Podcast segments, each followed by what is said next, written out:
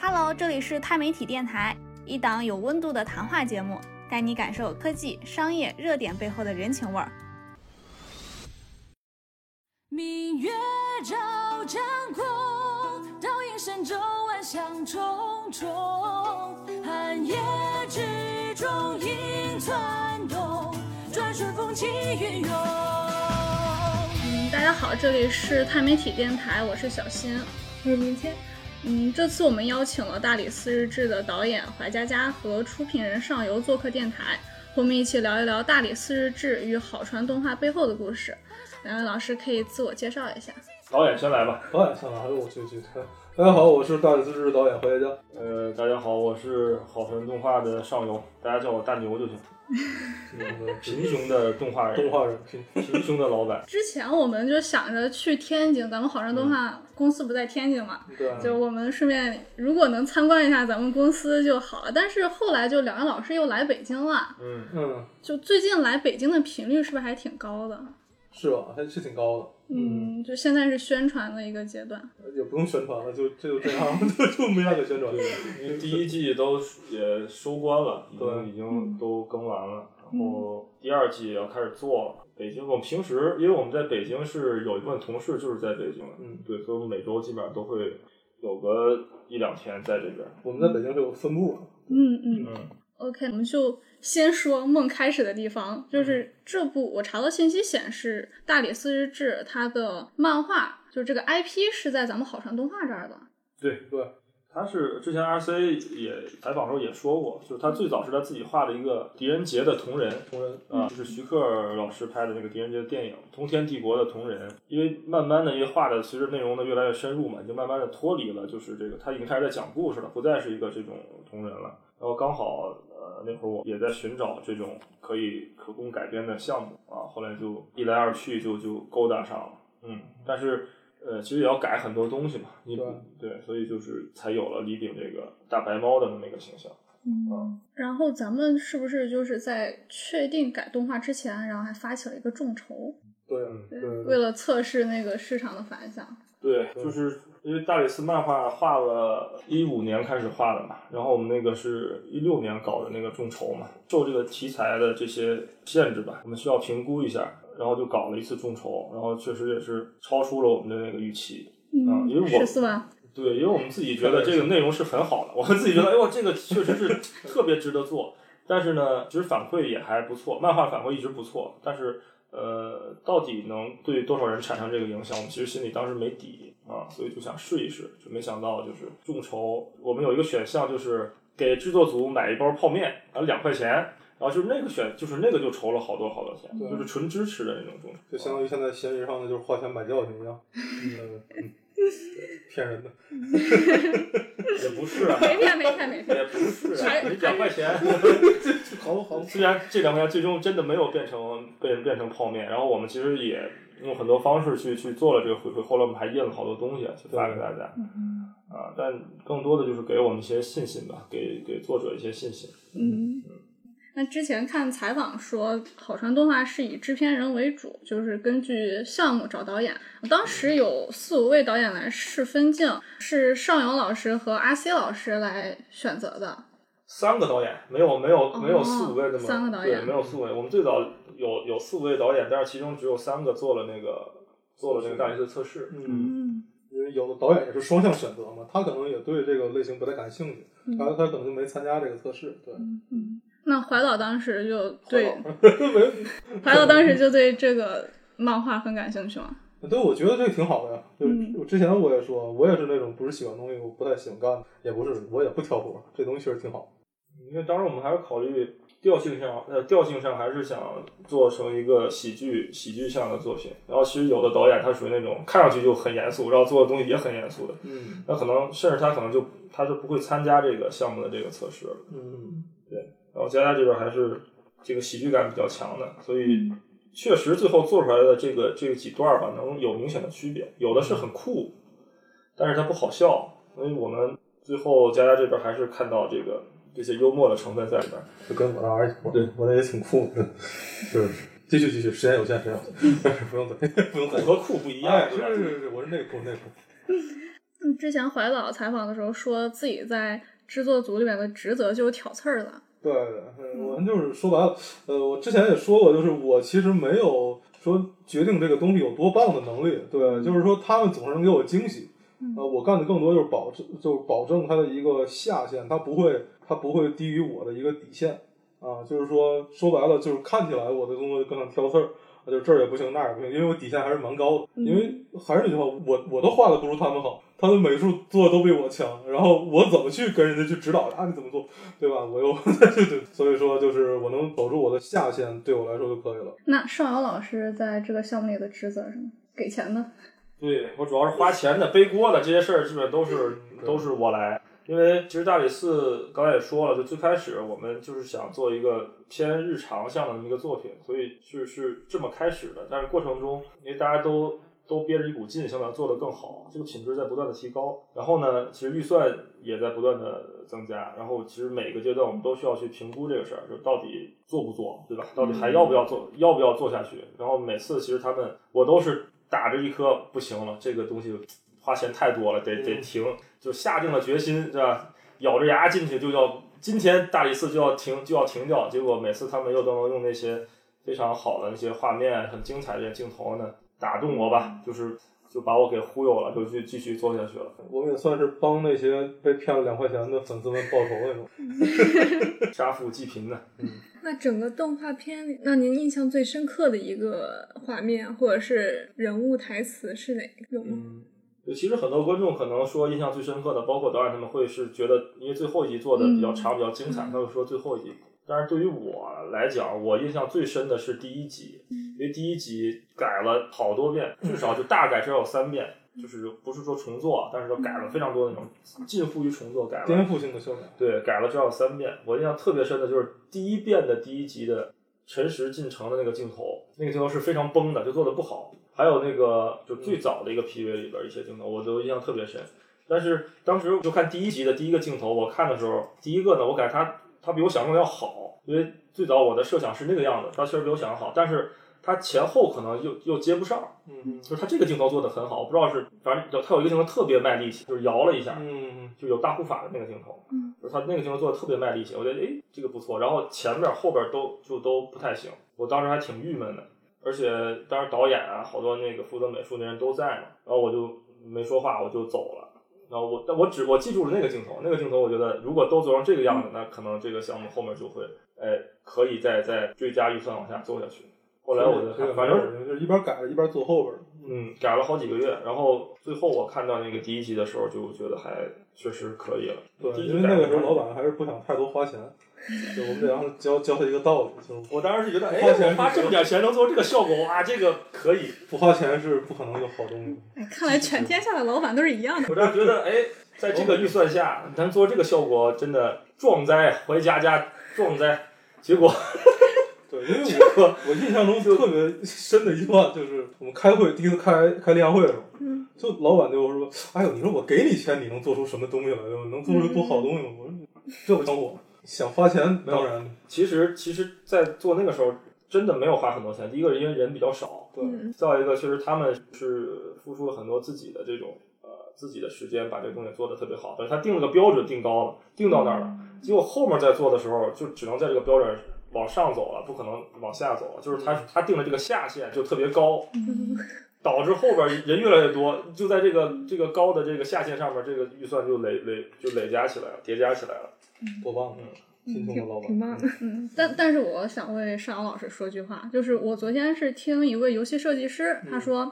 就是可能其实就是在预算可能有限制的。客观原因很多的情况下，限制的这个游戏，它制作可能不管是音乐还是画面，它的风格是统一的。如果给的钱太多的话，有可能就大家这个也想尝试，那个也想尝试，可对。能对要走很多的弯路。啊还有一个就是，其实作品成功与否啊，真的不是说你有多少钱去决定的。嗯，呃，就像那个咱说那个五六七，它成本就比我们低很多，但是实际上效果也特别好，这都是例子。就是说，呃这个东西好坏，你不能说，特别是作为一个制作者，作为一个所谓导演来讲，我不可能说啊，我给给我钱太少了，导致我做不出好东西。其实这是完全是是个人问题，个人能力问题。当然，只要把钱够多，花的够够好，也能出好东西，对不对？这这不相悖。没有钱有没有钱的玩法，有钱有其实是一个花钱的效率的问题。对就是说只要这个钱不浪费，他每一分都花在了这个这个作品上，其实就其实是 OK 的。对嗯，但是咱们大理寺日志好像，嗯，前期咱们去采风啊，然后嗯去收集信息也花了挺长时间的。对，准备了很久，就是说打打地基嘛，用我的话说，地基是看不见的，但是它直接决定这个片子往后拍能不能稳，能不能越来越越越牢固，能不能让大家觉得它越来越好。对，所以说，呃，虽然说我们制作了三年多四年，但实际上前期准备的东西，呃，时间也花了蛮长的，一年多，从采风啊到前期准备的一些内容。基本上中期其实就是一年多就做完了嘛。嗯比如说现在我们去做第二季的话，他肯定不会说再做个四年去把它做出来。那个对，但是前期因为第一个我们能参照的东西很少，它这个大理寺这个原作它的造型啊，它其实它的风格比较呃比较独特。其实本来我们对也是想从其他影视作品，包括我们开之前有很多唐代题材的东西，我们也想从他们那儿，因为人家也很考究嘛，考究嘛。但是实际上我们后来发现，人家也是现实东西影艺艺艺术加工过的东西。我们把嚼过的口香糖再拿来再嚼，怎么嚼都不是味儿。就当时当时是没有那个十二时辰，就是那个长安十二时辰。如果他再早一点，那个那个里边其实很多东西是可可以给我们非常好的这个指导的。是是是，对，那当时还没出来，嗯，所以就没办法，就很多东西都没做过嘛，你就必须得重新。而且彩虹一个重要意义就在设身处地在那个环境里。你你就是想去找个借口旅游一下，那总共大概去了多少个地方？还有七八个地儿，唐朝的建筑留下来的比较少，因为它都是木木头房、木质的，所以留下来的很少。就是现场真的不一样，现场真的是很有必要。但是其实他们采风呢，因为我们我给的钱很少，采风其实是呃，都特别贫贫穷，比较贫穷的。我们钱只够车费跟住，还够去了博物馆，嗯剩下就是很反勉正一强。个人一天不能超过一百块钱吧，就是标你可准。以看我们拍照片，在日本的时候，我们都不敢去饭店，嗯都是在住的地儿去便利店买那种那个盒饭什么的那种吃，根本就是还还是自费。但是你自费，你随便吃啊。 是是，我自费可不随便吃，我没钱的，贫穷的动画人。嗯，没事的，挺好挺好。感谢公司让我公费哦旅游，拍了很多的照片，拍了很多的那个资料，拍了七千多张照片。嗯，所以其实这这笔投资我觉得是很划算的，因为我后面再做，你你们就可以不用去采风了，就是是是一次采采的差不多了，我觉得就嗯，能支撑做个做个两三集。对对对，是是是。 那怀老在制作的时候会不会担心说，哎，公司不给钱咋办？那万一不能？资金不够了咋办那不能， 那不能没有这种担心是吗？其实没有，其实没有，我知道他他杀人，你知道吗？就是嗯，稍微稍微他那们最个，我觉得最开始他们是有的，但是因为你做到一半儿的时候，这个这个东西我就已经被对，他骑就虎难下，被反要挟了，你就没有办法。你说被你架不在做也那，不对吧？反正东西是你的，我们也没给自己做东西，对吧？我们都是给公司做，都给你 做。屁，别废话。这你看，你看能能能不给钱吗？就是多人合作，就肯定每个人都要进行一些妥协嘛。就两位在制作过程中印象最深的一次妥协是什么？ 那就他花钱呗。嗯，我有三次大理寺有有过，其实整个大理寺其实也也不像大家想象中花了非常非常多的钱，它不是一个烧钱的项目，就是它每一次追加预算都是需要做决策的，有过三次，然后第一次就是就第一集那会儿，就是它改了很多遍。呃，一般正常情况下，像这种呃之前没做过的这种风格题材，它第一第一集的成本应该是普通正常集的三倍左右，因为你前面有很多试的东西啊，这是比较正常的。所以当时我觉得，哎，这个可能还在我能接受的一个范围内，因为其实第一集你很多东西要磨合嘛，大家要适应风格，那做的时间长点也就行了。结果我发现第二集在整个的这个这个包括美术啊，包括表演又升级了。然后这个时候我就觉得有点问题，然后然后等第三集做出来的时候，我觉得就是已经就是画面上已经超出了我预想的那个那个东西了。但因为你，我就想公司反正就就这么些人，你你再怎么花，对吧？能花到哪儿去？然后第二次追加预算就是。呃，因为在做的这个过程中，呃，当时还在做另外一个项目，那个大护法，大护法做完了，然后大家的对于后面后续的项目的这种期待吧，又变得更高了，然后大家也想，然后后面很多同事也是憋着劲想把这个东西给做好，整个的时长，呃，第一集、第二集是十分钟，然后到后面我看时长也增加了，镜头量变多了，然后大理寺多的时候能到一百六、一百七，甚至能到有两百个以上的镜头。最后那最后一集因为时长增加了，镜头数就变得更多，变了三百多个吧，这个集四百四百四百五六，四百到四百多个镜头，就是这个其实它的密度变得非常高，就是它第二次增加预算，是因为它的它的时长虽然没有大变化，它的密度增加了，然后。但是因为第二次跟阿巴那边聊嘛，也其实没有增加很多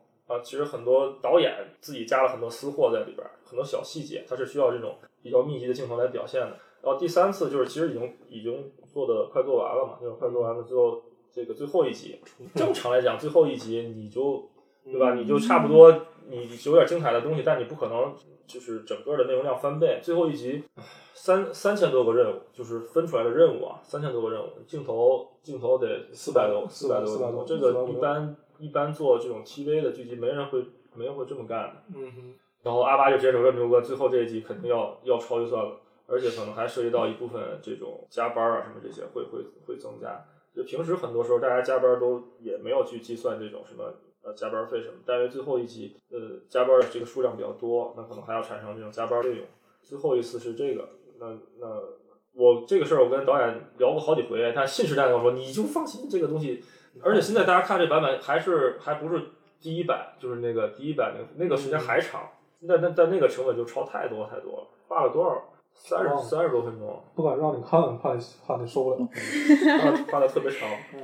就是当一个小电影看了，那个已经是，嗯嗯哦，但是那个就是那个真的做出来就实在是超出太多了。那怀导，你的妥协，妥协，每时每刻都在妥协是吗？其给实没制有作嗯组的人。我我真的挺挺他妥协的比较少，对我几乎没妥协，我几乎没没妥协。现在这结果就是没怎么妥协的结果。可能说现在这东西，我还是那句话，这东西交出来了，呃我我也就就就这样了。就现在就是目前来说水平就这样，我没有什么可妥协、可抱怨的地方。感谢公司支持了，这个这个东西，嗯谢谢谢谢，花钱了花钱到位。最后一集妥协，他有有一些也不也是不愿意改吧，但是反正你看这个改不也是改出来了吗？对对对，改出来了改出来了。嗯我之前说要重置第十二集，有非常强烈的意愿，还还是没妥协，挺好挺好。现在这就没不算妥协，不算妥协。那咱们就沉默不语。 沉默不语，邵老师不说话了。一问就过于沉重话题。 我最讨厌这个预算追加，我最讨厌这个说好了这么多钱，他就不断的追加追加。呃在公司里可能看到看到开会的时候那个嘴脸，现在已经不是那样了。公司时候啊，啊花点钱那个劲头子，嗯，恨不得就就当我面儿就就跳楼去。但是这结果特别好，是，那结果再不好，那我这不 得饿死啊 我了？真得跳楼，续命，这算续命吧？你之后还有更多要妥协的时候呢，尝啊尝呢。尝尝呢，时间还长。嗯没有没有，他现在已经有办法治我了，哎，就越来越不好做了，是吧？ OK，那咱们就讲关于漫改动画一些细节吧。嗯我我把漫画追完了，然后我可以感受到，就是咱们在立项的时候就很清晰的，就是说我们前第一季这十二集我们就不说太多主线了，我们就说日常，嗯嗯就把前面的给介绍了。嗯就咱们咱们当时也是这个想法是吗？呃，还是第一季吧，以介绍人物为主，然后引出一些主线的内容，到最后，呃，给这个东西一个交代，一个一个落的地儿，就包括人物的关系啊，最后有一个团魂的体现，到最后一个大的戏引出第二季比较正的一个内容，也就这么规划的。其实我们一开始就是十二集到五号学有院，有过争论，这个事儿有过争论，就是说，其实我完完全可以从第三呃第三集开始，就是呃绍兴出狱以后，第三集就开始直接切到徐尚书家里的案件，就是介绍这个主线。嗯嗯，但是一个是确实他在漫画，如果你因为你都追完了，你知道这些这些角色，啊，每个人有都有他们的过去，有他们自己非常独立的这种故事线。如果说我们就是特别强化去讲这个剧情，可能这些角色就就工具人了，是吧？就被工具化。那你后边的剧情怎么办？你后边就不剧透了，你看漫画就知道，后面他们每个人都有很重要的任务的。对对对，而且就大理寺这个，我们其实更想最后啊，我们讨论最后结果还是说更想把这种团队的这种感觉做出来。还是那句话，没有之前那么多铺垫，那么多介绍，到最后很多剧情它是不会这么燃。其实日漫也是，家庭教师也是，前一段都是接受人。那具体在画面上，就其实漫改动画它是不是就是一个做加法、做减法的一个过程？就可嗯能漫画它用两格说的一件事，我动画的话我就一个画面说完了。那有的我就给它多加很多个画面。嗯，这个其实我跟漫画还是两码事儿。嗯因为漫画基本上是是先要把漫画的内容重构成一个剧本儿，嗯我再去按照剧本弄。我就是画动画，肯定不是照着漫画弄，就是参考很少，就是呃，就照着剧本来。然后具体剧本怎么写，就是剧本跟漫画差别就很大了。然后我这再进行一次加工，其实跟漫画偏离还是很大的。呃，倒真不是说我看漫画看到这儿这有四个，然后我觉得短了，然后我要给它加长，或者看到这儿有好几个我犯不上，我给它删了。真的不是因为我根本就没看过漫画，我会先看一遍漫画。我的意思是，我创作动画、制作动画的时候，绝对不会看漫画去看，我是看剧本的。但是我之前肯定是把漫画都通读完好几遍，我要把东西看的都很清楚，自己都理解人物，我才去做。对，其实我有一个特别好奇的一点，嗯，就是动漫的导演和影视剧的导演 工作上是会有什么区别吗？对，区别特别大呀，这就就不是一个 level。你看人家都都都出入都什么，我们好家伙，天天看着这种这种脸色，花这点钱儿，哎呦，天天受尽屈辱，真的就是那个区别挺大。就拿我现在这大理寺志来举例吧，啊就是他们有经常跟我开玩笑，哎，说你你是导演是吗？啊你导演你你会不会你会？ 我说去你！我动画片儿。后来我一想，我说动画片儿里都没有女性角色，就特别惨，你知道吗？就是差别蛮大的。我们可能更哎，人家可能更综合一点儿，人家就是地位更高。说说白了，整个剧组的一个构架，包括那种各个方面的配合，都是很重要的。那我这就一个屋里都都都不用出屋，我就能能把这事儿都都都弄完，还是还是弱了点，还是弱了点。但是我们都是想把故事讲好，对，唉，这是很扎心的一个问题。真的是因为你真人他其实是他工业化比较好嘛，然后人才比较多，他你导演下面可能还有一些摄像啊、一些服化道啊、舞美啊，这执行导演都有，动画就是这些你就把它都当成一个人，而且最关键一点，真人他是有演员的， 嗯这个演员其实他是有非常导演是导指导演员怎么演的，嗯，但动画是没有演员的。说白了，他的每个角色导演都得演一遍，里边有女的，导演就得变身成这个女性，她去演一遍。就是他他是导演兼演员，是这么一个。你是导播，你我怎么对可以对，就是就是嗯就是这么一个逻辑嘛，因为他你必须把这人给画出来，然后你嗯必须赋予这个这些虚拟的角色以以以这种表演以生命，对？然后真人呢，无非就是他去指导一下嘛，对吧？引导一下。真人其实他更强调一个导演的一个凝聚力，还有他的一个一个一个人脉关系。在我看来，其实他很多的重要的步骤都是别人特别强力的人去完成的。就是还是那句话，就是其实我我这么看我还是蛮像的，因为我组里边都是那种挺厉害的人，他们做的会很好。然后那个真人也是一样，真人导演其实你看，像像武术指导啊，像灯光摄像啊，有他们在，其实导演只要把他们就是统筹好就可以。对。这边可能动画还是比较看导演个人能力的嗯一个一个位置，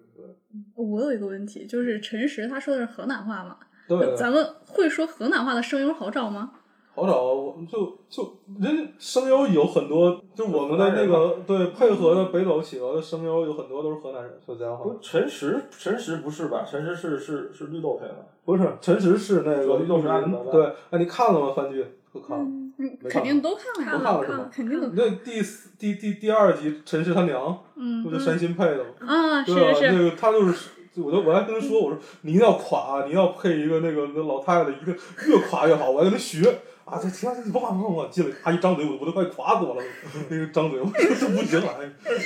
本色出演。 本色出演，山山新可以了。一遍就过了。哎当时摄影朋友都疯了，听着那味儿，哎嗯，咱们好长动画就近几年都是几部作品平行制作嘛，就咱们在人力上、资源上怎么分配呢？捉襟见肘啊。嗯，这个对，因为它项目是有不同周期的，我们我们必须得调配这个周期。比如说这个项目在做前期的时候，然后另外一个项目可能在做中期，嗯，就是它因为这这个人是可以分开的，比如前期的一组人，他们就做前期的设计，转换大理寺以后就去做。之前前期组已经设计好了另外另外一个，就是这样这样就是我们是滚起来的一个重叠的一个一个一个部分。就最开始的时候是最难的，嗯，对，因为你有一个步骤没完，后面就会有人等。那一旦你可能多个项目滚起来以后，就是得高效的去统筹它才行。这就回到刚才您第一个问题，就是我好传的那个制片人制度，它的优势就在这儿，因为制制片人会统筹所有的项目、所有的导演他们的一个产能，然后进行一个分配，就就会那个做的会好一点。对，嗯然后我发现，就是这几年大火起来的国漫嗯都是比较偏中国风的，嗯然后就是咱们在选题材的时候会优先选择这方面的类型吗。嗯，我个人觉得倒不会，我们肯定是看内容，内容好坏其实跟是不是中国风没有什么关系，我们也不会说刻意用这种方式去博好感或者怎么着的，因为我我我一直是坚信好的内容才是主导，但是还是回过来那句话，包括之前那个河南话那个问题，我我不会回避，就是说这个人就应该是一个河南人，他就应该说说说河南话，对吧？就是他说普通话反而奇怪。同样的，我不会是因为他是中国风或者怎么怎么着，就是就觉得要要沾的光，不会，只要内容好，内容好才是王道。对，这个反正是这样，就是从题材上，嗯，确实啊，就是从创作层面儿，那你肯定是要内容、故事这些好。那从从呃策划的方面，这些题材，你像国风的这个这这一条赛道，我觉得在不仅在现在啊，在未来也是一条就国内内容的一个非常主要的赛道，因为它对于普通人来说是一个不需要解释的东西，而且嗯其实现在大家对于这种文化认同感的这种需求也是比较比较强烈的，但会很是有共鸣。对，就是你不用太解释嘛，而且确实我们在做大理寺之前做了很多前期的这种调研嘛，找了很多资料，我就确实发现这个我们的这个文化的这个宝藏啊，比我至少比我自己啊想象中的要要庞大的多，然后其实是一个非常值值得自豪的一个事儿。那我们能够挖掘出来的，只是其中的非常非常小的一部分，还有很多很多。这不光是说从从单纯的从一个单纯的表现形式上用水墨呀，又画一个古代的房子，不是，它从美学啊，从文学、哲学各个层面，它都非常非常的厉害。就我们哪怕只用一点点，就足可以，就是对于普通人、普通观众来讲，就可以产生特别大的这种共鸣嗯啊。当然，你要你要重新组织它，就不能单纯的就是形而上的，我就说到国风就来个水墨，来个古琴，嗯，不是这有个一对个古代的那种嗯那种片子背景、建筑什么的，那嗯那不是国风。那嗯那咱们片尾就是用定格动画来科普一些小，就是唐朝那些小知识，这算是吧？就咱们啊，想将国风这些文化这讲述给大家这。个定格它不算啊，对啊，呃，你就说是那知个识介内绍容，的小对知对识对是吧？，嗯，啊，对对对，这个咋说呢？就是就是本来就是就是呃，觉得挺有意思，然后就做。嗯我呃，也觉得因挺有为意有思因为我们在做这个呃采风或者那个前期准备的时候，会有一些很有趣的点。如果坐在片子里，想坐在片子里，但是觉得。就是为了一个小知识点去给它设计一段剧情，我觉得没有没有什么意义，而且还会特别奇怪，然后就把这些东西都做出来，做一个小剧场，这样也挺有意思啊，分离出来。对嗯，因为你想一想啊，就是因为我们的祖先就是这么生活的，但是可能我们不知道，就是现在很多人不知道。但是你想在，这事儿还挺浪漫的，在在可能几千年前，嗯同样的这个土地上，就是跟我们有血缘关系的，我们就是他们一一代代传承下来的，他们就是这样生活的。那我们其实通过了解这个，其实反过头来也是能更多的回过头来了解自己，就是我们是从哪儿，这个基本上能解决一个我们从哪儿来的问题。但是我们越去越去发掘这些资料，越发现哇，原来我们的这个这个祖先这么这么牛，对吧？就非常非常值得自豪。很多东西我们不查都不知道。你说那个天堂明堂这么巨大的东西，在在当时能够盖出来，现在去洛阳，它它复原了天堂明堂，这只是当时的几分之几。嗯很小的。对，在当时你不可想象，就是他的，我们去看博物馆，那个房子早没了。他那博物馆里有他当时一个柱子的那个柱础，就柱子的基础，嗯那一个东西就是嗯可能非常，就这这一个巨大的木头，就这屋子里这么就是很大很大很大，那个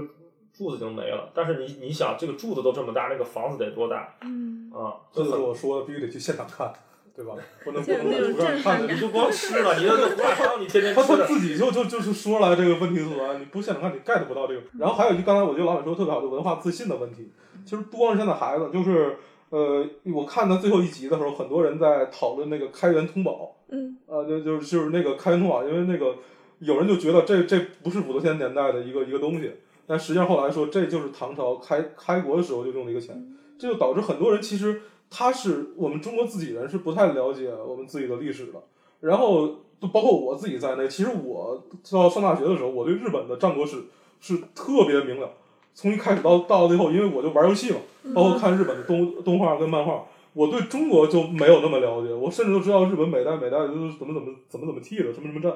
到后来我就觉得这是不太对，就是一个文化自信问题。就中国明明他们的文化是从咱们这儿来的，为什么咱们就到现在要通过别人的嘴去去看自己的东西？后来我们就想，我们既然要做一个历史，首先说我不是说因为它是历史我我才要做，第二，既然我做历史了，我们就想把它做好。就是 花钱把把这东西做的做的好一点儿，对对，就是我我们有好的文化，这个钱我还是接受的，这个钱我还是承认的。确实你，你你既然做这个东西，虽然其实大理寺是个它是个半架空的，但是你既然以以这个当时的这个历史为为参照的话，我觉得你要给大家留下一点儿尽可能呃真实的东西啊、嗯因为因为看第一个看动画的年龄相对比较年轻，比较比较小一些。然后如果你给他看了一个错误的东西，他可能就认为这是对对对嗯对对对对，嗯对吧？也许若干年后，他他又会再去从事某某些职业，他会再把这个东西错误的东西再去传传递的更多，所以这点责任感，我觉得还是还是得有。嗯，毕竟我们知道这历史书上写的有限，真的就很有限。因为如果嗯很强的话，我们就直接看看书就知道了，就书上得到的东西很有限。我我们想把我们知道的一个他们平时不太能 get 到的知识点，就能给他说出去、讲出去，就是不是为别的，就是为这东西是好东西，让更多人知道。对，嗯，尚老师之前也说过，您对于动画衍生品发展的看好。嗯，对。然后咱们大理寺日志就是衍生品市场反响好像也挺好的。啊，是吗？ 嗯，但大家都不是有啥呀？不是全全是盗版， 就这一搜都是都是盗版， 这无所谓。对，嗯，直接上咱们那个官网淘宝店啊。因为我们是这样，我们之前做了一些衍生品，但是因为当时可能项目的这个影响力也也比较小嘛，嗯，就是一直放在我们公司的那个库房里，导致我们公司有一个有一个房子呢，它跟这个会议室似的，就是它它不能成为会议室，就变成了库房。但是确实是这个项目，就是动画上了以后，我特别欣喜的看到这些东西都给卖光了。是吗？很好。对，呃，积压了好好好长时间。啊其实你们可以看那个淘宝，它有确实是我们在过去的几年内，就是每年我们都会自己做尝试做一些衍生品，但是就是卖的不好。卑微，真的。对，然后这次就全卖没了，卖没了。然后呃，就是大家可能还想再再再要一些衍生品吧。前期我们确实有很多人找过来跟我们合作，但是我们还是想做的更好一点，就是把这个周边，然后会我们这儿也会挑选一些嗯厂快家了，快了，很快了。对对对，就昨天不是消息放了吗？就是我们官博说会万代那批货也已经在制作中了，就是在做。其实如果要做周边，我们我们想赚钱的话，就在我看来啊，就早就做了，因为那个时候太多人想做东西了，就是大哥刚放的时候。如果那个那个时候我们就同意了，现在这个货品可能铺的都哪都是了。但是还是那句话，既然观众想花钱，就我们也也得出点好东西，再让他们去去买。对，嗯那《大理寺日志》第二季现在是已经在制作了吗？嗯，在在在制作，在制作，因为我我们制作包含就只要这东西我们是在是在弄了，那就在在制作，对对对，不光是进中期的叫制作，我我们现在在制作，对，嗯，在制作，啊，嗯，因为剧本什么都已经弄完了，因为我们我们在我们是一次性把好几季的剧本全都弄完，全都弄出来了，然后后面就是直接进到这个就是导演这边回去就去画分镜啊什么这些。我们应该这周五吧会有那个第二季的那个开机仪式啊，不是放预告，你以为是放预告？我以为是方佑，我已经开始预告预告应该也其实应该也挺快就能出来了啊，我们会会开机仪式，其实其实已经在做了，其实已经就是前期的那些准备工作已经在做了，肯定会比第一期要快很多的。咱们的开机也是，就是也是就是拜祖师爷，就是献祭两个做动画儿，我们公司有一个那个牌位是祖是祖师爷，嗯，是那个万氏万氏兄弟的那个万籁鸣，对万籁鸣的照片儿，然后香最近香火特别旺 盛，每次一发片儿，这个就主页那杀的什么进贡了，这这个放烟了，那个放嗯放火酒放放饼干了，什么就堆的都满满的。你们你没去，你要去了就能看见，祖师爷根本就不管祖师爷到底吃不吃那 玩意儿，对，堆的什么都有。还把祖师爷给烫了。那咱们觉得现在就是国漫是进入到一个崛起的一个阶段了吗？好就家伙，是这词儿太 可怕了，太可怕了，这个可不敢，可不敢，这不这没有没有，就是从从去年就不这个四个字儿我听了好几年了，就只要有一部作品火了，就会这个词儿就会拿出来说不是一因下。为我觉得这两年的国漫，我确实喜欢的都特别多，因为我以前是看日漫比较多嘛，嗯但这两年国漫我都是比较喜欢，我觉得做的都挺不错的。嗯，是是，哎，你还喜欢哪个？我端脑、镇魂街，然后一人之下，嗯然后像这几年比较火的那几个电影，我都有看，哦，你都你都看了。嗯，都看了。老二次元了这， 老二次元，这这这是不是骂骂这是不对是骂街的话？二次元骂街的话，这个话现在好像都说不说二次元 了自，己说自己行，不能说别人。说别人，就是没有。其实崛崛起真不敢想，就是我觉得就是我们是从业者，从业嗯者其实我们就是做好东西，但但行好事，莫问前程嘛，就是我们的 slogan 嘛，公司的 就真正真正崛起的时候，就没有人，就谁都不说这个事儿的时候，对他就崛起了，就就就崛是起了。它其实我觉得后面啊，我第一我觉得这个崛起的过程其实会会挺快的，就是在现在整个我们这种这种传播的环境下，你真的嗯有好内容，需求肯定是有的，嗯嗯有很大的需求，然后你真的有好好内容不断的出来，你像就是像哪吒也好啊，像搭上哪吒，包括像五六七。像大力士小和黑玲珑这小罗小黑黑这种作品，你多一点，一年你别多，你来十个，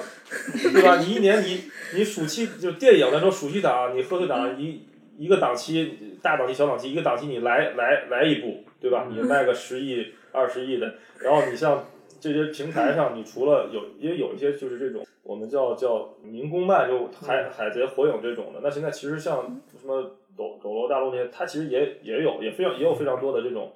好的作品，然后你再来点什么像罗小黑这种的，你对吧？你一季，现在我们你看我们像 B 站啊，它一季呃可能四五部吧，差不多四五部，嗯你你这个数量再翻上一翻或者翻上两翻就可以了。这这个这个，我觉得动画可能就会真的慢慢走到我们这个生活中的每个角落。哪嗯吒的时候是很明显的，就是很多。就是我的朋友圈里也有很多像我的同学什么的，他们就根本不看动画，他不知道动画为何物的人，头像都换成了哪哪吒，吒成然后开始讨论了。我觉得这种事儿就是你眼睁睁看着它就走在生活的各个角落，它都它都出现了啊。但是这个我觉得首先真的得需要作品本身得得能撑得住啊，然后这个环境我觉得没有问题，早晚的事儿。环境越来越好。到那时候就再采访也不会聊这个，然后国漫崛起不会不会聊这个。 哎，你们你们就就就同行是冤家的，你的仇敌什么 的。拖了人家的那后腿上就对，说起这个，就是怀老他在采访上他也说了嘛，说现在就是在国产动画里边儿还没有说，就是说我。呃，就是只有我没有他，还没有到这种竞争的这种啊没画有面，没都有是大家就抱团是取暖对大家能拉一个是一个，这对种对，的。其实就很都都这个程度，你还互相踩啥呀？ 就对，就是我觉得，就是我个人觉得啊，因为因为我说的话只能代表我个人，因为我个人是觉得干这个东西的人越多，干的越好，你这个生存空间才会越好。嗯，你要是盼着别人都不行了，那你你也活不下去了。就这个，对对对，其实我还是希望一个生态会变好，生态好肯定是所有的东西都是欣欣向荣的。嗯我们在行业是非常非常团结的，就大理寺，其实你看卡斯有很多同行也在，就是大家在互相的帮助嘛。因为确实现在不能说抱团取暖，没有那么惨，嗯是但需要其实大家这个团结起来一块儿去把我们自己的把这个故事讲好了，把我们自己这个内容做好了。因为其实你拼你凭一个公司去，你说改变一个作品一个公司去改变一个行业，这是不可能的。你嗯真的，你说一个行业的崛起，你你的标志，你是必须得能在这种全球化的这种这个环境下去去充分的参与这个竞争。那你靠一家两家肯定是不行的，可能是一批作品、一批公司、一批导演是这样的。嗯嗯，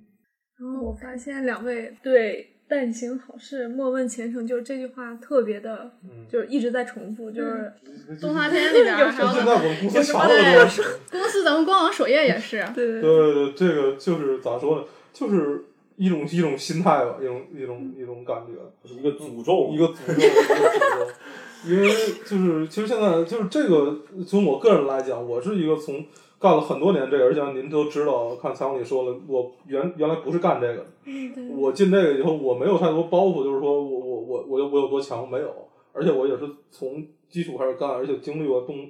中国动画那一段并不太好的那个时光，呃，就是说做动画真的是赚不着钱，一点儿都赚不着，你做的再好都都赚不着钱的那个时光下来，我就是觉得其实与与其我太在意我能不能啊我的东西能不能被别人看见，我能不能。呃，就是让你们展现我的才华，以类我更想踏踏实实的做点动画。啊，就是就好了，对，嗯，就是但行好事，先先把事儿先做好，你说，其实说这个莫问前程，也不是说我就就是闷着头的干，我也不管，就是闭上眼睛一起往前，不是，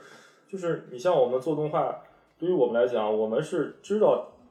这个前程，它是一个一个很远，就是一个目标放在那里的，我们知道，就是动画一定会崛起，就动画一定会好起来，一定会真的。做出那种能够走向世界舞台的优秀的作品，这个一定会发生的。只是说你每天想着这个，它是不，你每天坐着想是没有用的，你想它，它就它不会想出来的。那那朝着这个目标去努力，那我们能做的就是把现在力所能及的事儿做好。我现在做大理寺，我就把大理寺做好，对吧？我以后做个其他的东西，我就把这个东西做好。那那这个目标什么时候来就已经不重要了，因为他早晚会来，也许我们这一代他来不了，他后面也会来，他可可能没那么惨啊。但是我，但我因为我特别坚信他一定会来，那我们就是把每件事儿做好，等着他来就行了。要不然就是会就太焦虑了吧？你每天未来是有很多不确定的东西，你每天被这个东西困扰，你啥也干不下去了。我就看动漫的时候，我看那个李炳书这话的时候，我真的有被感动到，是吗？我真的有被感动到，是就第是有三一集吗？种还是那个小崔那那集？就是他第三集了，没有我，对我是最我是小崔那集，就站在我屋顶我上我，站在屋顶上的那对让我个，就结吓果了吓死了。哎呦，自己要了命，自嘲啊，也是一种那个自嘲， 就是那种说完口号就是摔就摔，帅不过三秒嗯就。摔过三秒。对对，感谢感谢，感谢感谢，能 get 到我，我们是最大是非常欣慰，对，自己做的东西能被人 get 到。啊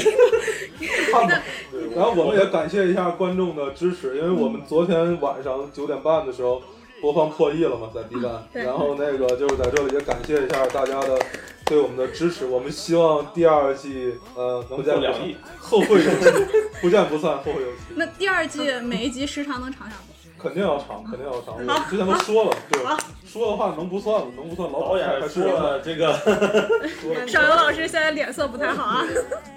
我们我们尽量。我们 尽量尽量比第一季长就是长，对 不对？那就对，尽力尽力。 OK，那我们这一次呃电台就到这里了，感谢怀岛和尚老师，大家可可以多多期待第二季。一键三连，一键现在没有什么可连的，没有什么可能那，个第二季再连。对对我们我们我们那还得，等多久？第二季？我们尽快一季做来就是一到两年吧。